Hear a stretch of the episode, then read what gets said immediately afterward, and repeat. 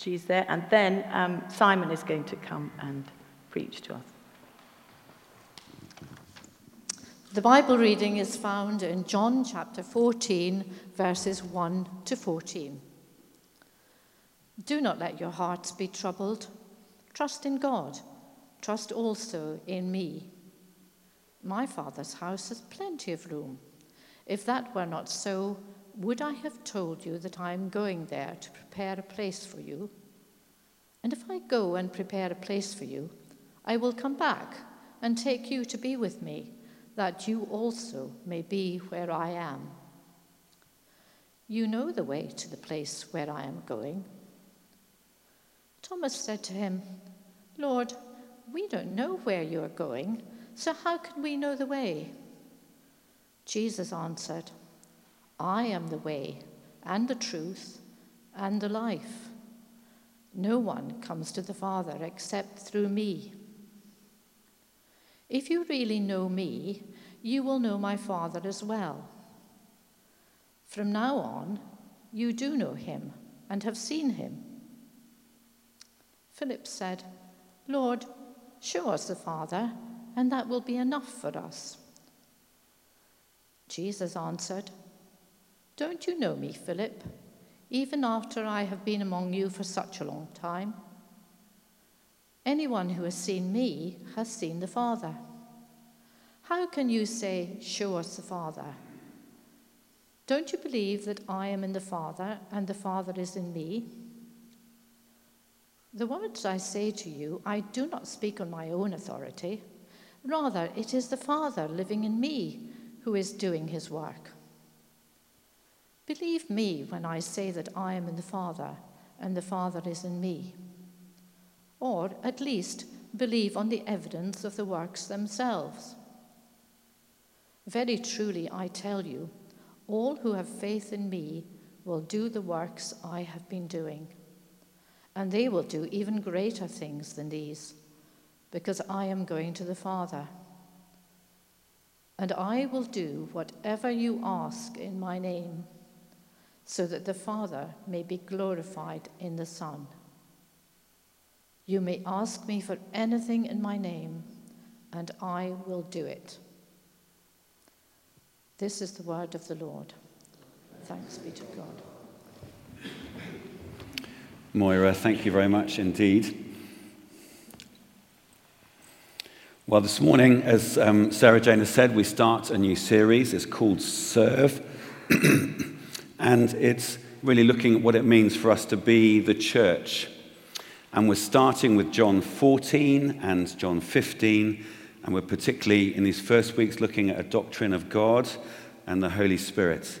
And so we just invite all of you to come to this series with uh, fresh eyes uh, willing to hear what the scriptures say, uh, particularly about uh, the role of the Holy Spirit in the life and the witness of the church. And then uh, when it comes to June, we're going to go to 1 Corinthians uh, 12 and 13, and uh, we're going to look at what it, what it means for us to be the church together and, and, how we do that. so just invite you to come and learn with us about what it means uh, for us to call God our Father uh, and uh, to live in the life of the Trinity. And I guess our starting point would be that, that we are the church uh, and we should be a community of love because God is a community of love. So the love that we share as a church community flows out of the love of the Trinity, the love, the community that is within God. And there are many Bible passages, as I'm sure you know, that link Father, Son, Holy Spirit, link them together in a complex, complex matrix. And uh, Christians hold on to this word Trinity to uh, describe God, uh, to make sure that we don't leave out anything important from God's uh, word, and that we treasure, oh, Sarah Jane, thank you, we treasure and we uphold the essential mystery of God. The Bible's um, overriding emphasis uh, throughout the Bible is that uh, God is one. Uh, there is only one God, unlike Israel's neighbors uh, who believed in a host of local gods. Uh, but then in the Old Testament, the Holy Spirit is already being described as the, sorry, let's try that again, um, is already being described as the personal presence of God. So in the, in the Old Testament, uh, the Holy Spirit already being described in those terms, the personal presence of God, uh, both in creation and in worship. And then, of course, we have Jesus. Jesus explodes into the pages of the New Testament, and even before his ascension, Jesus is being named and worshipped and speaking of himself as the Son of God, and has been named and worshipped as the Son of God by God fearing Jews who've been brought up to believe one thing above all things, and that that, that is that God is one. Uh, so, Jesus in the New Testament, not a prophet, not an inspired human being, but the Son of God.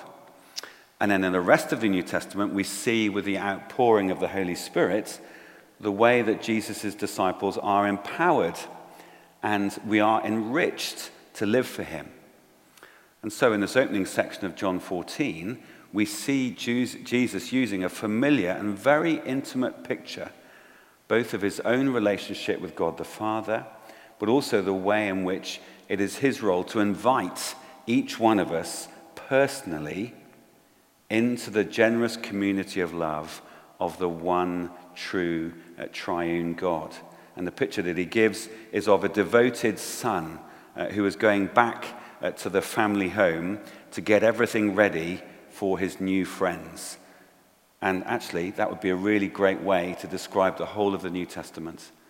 That's what Jesus uh, came to do. He came to earth uh, to uh, die for us and then to go back to God so that he could prepare a place uh, for all of his new friends. What a great way Uh, to describe the gospel.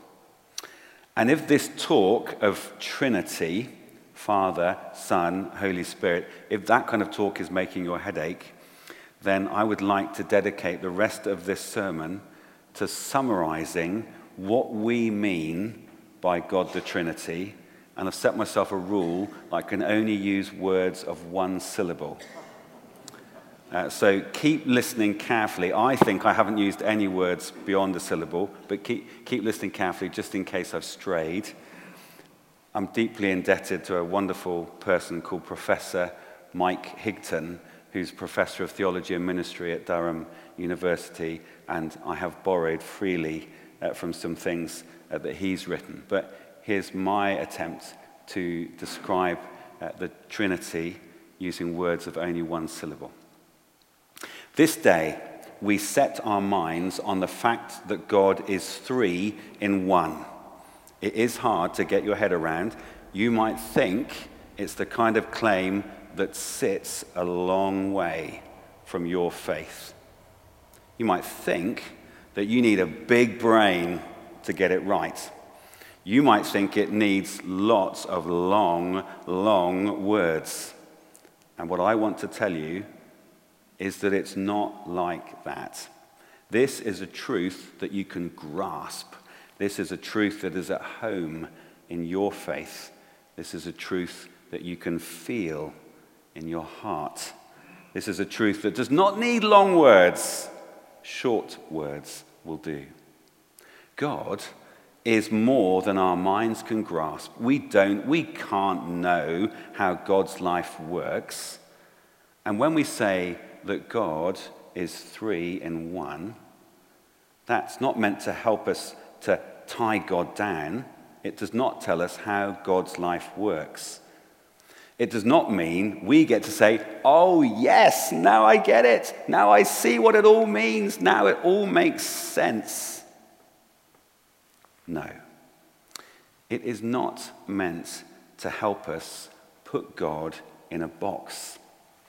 In fact, it's meant to help us not to put God in a box. It's meant to point us to ways in which there is more to God than we might have thought more to God's life, more to God's love, more to the way God shares God's life with us. To see what I mean, what I want you to do, all that I want you to do, is to think what it is like when you pray. What it is like when you come to God and talk to God in praise, or to ask God for help, or to own up for things you have done wrong. Think what it is like when you pray. First of all, we pray to God as the one who made us, the source from whom all good things flow, the Lord who sits on the throne of the world, the one whose voice can make the world shake, the one who made the world and holds the world and loves the world. We, here in our church or at home or in the car or out on a walk, we pray to this one. And though a lot of the time we might not give much thought to what we do, from time to time, it might get through to us just what a bold thing we do. We pray to God. We talk to God. We ask things of God, the King, the Lord of hosts, the one whose life is the fire at the heart of all things. That, on its own, should make our minds reel. But that's not all. When we pray, we do not pray on our own.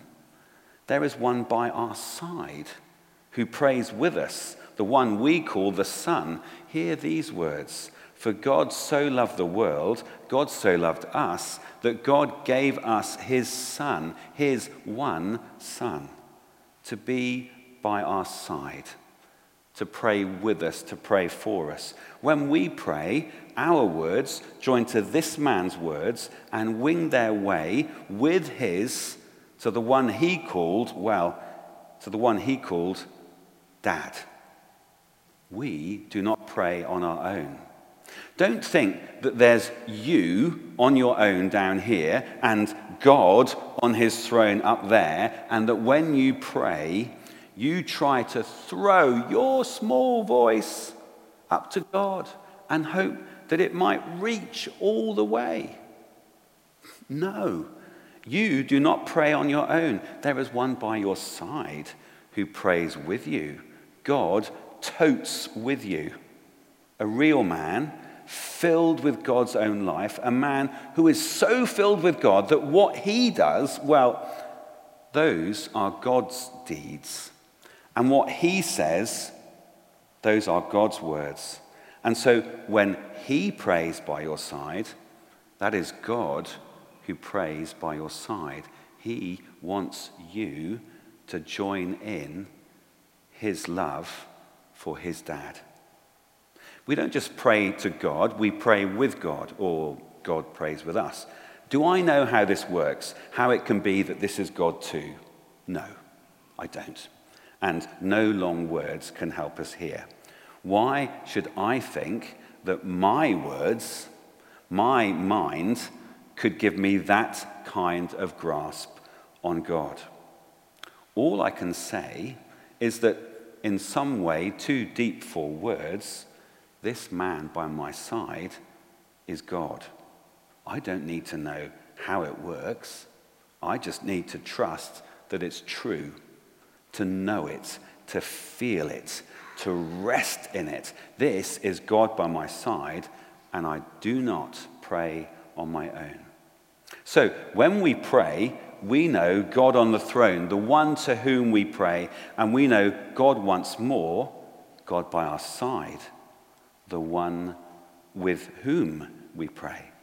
But that's not all. When I pray, let's say when I pray for a friend who is ill, when I cry out, Oh God, oh God, please help my friend, it's not that I bring this friend's pain to a God who might not have heard of it, who might not have cared if I had not thought to pray.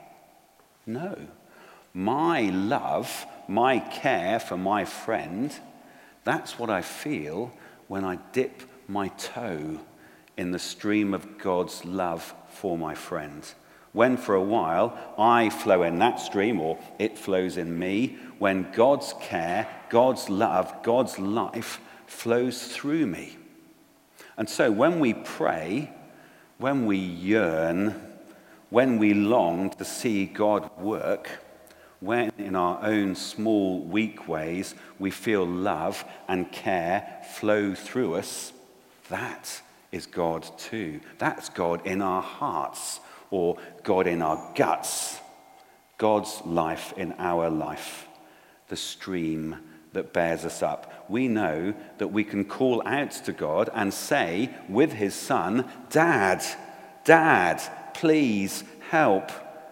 And when we do that, when we know with at least a small part of our minds that each one of us is a child of God, that is the breath of God in our minds, the fire of God in our hearts, the stream of God's life in our veins. So, when we pray, we do not pray on our own. Yes, we have God the Son, God by our side, who joins our words to his. But more than that, we have God in us, God in our hearts, God in our guts. This stream that flows from God and flows through us. That too is who God is. That is part of God's life. That stream is God.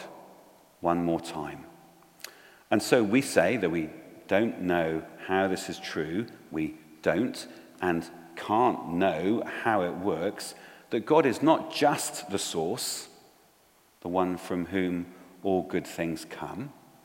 And God is not just the Son, the one who stands by our side and will not let us go, but that God is the stream, the flow, the one in whom we are caught up, the one in whom we rest, the one in whom we find our life. And we can know that too when we pray. So, there is a God the one to whom we pray, the one to whom we look, to whom we call out, the one who made the world and loves all that he has made. And there is God by our side, God once more, the God with whom we pray. God in this one who shares our life, this one who lives the life of God by our side, and who poured out his love for us. And then there is God in our hearts, God in our guts, God one last time, the stream into which we dip our toes, the stream in which we long to swim, the stream which filled the Son and fills us too, and bears us in love back to the one. The life of the one true God meets us in all these three ways. And all that we have is in these three ways. Has its roots deep, deep down in God's word, all the way down in God's life, in ways that our minds are not fit to grasp, in ways that break our words to bits. One life, one love, one will works through these three to meet us when we pray, to catch hold of us, to bear us up, and to take us home. And that's why our words for God need to stretch just a tiny bit. So now I break the rules. We call the source, the one to whom we pray, Father. And we call the one by our side, the one with whom we pray, God once more, Jesus. And we call the one in our hearts, the one in whom we pray, God one more time, Spirit. And that is why we call this God, the God we meet when we pray, the God we know when we pray. That is why we call this three in one God. That is why we call our God Trinity. Amen.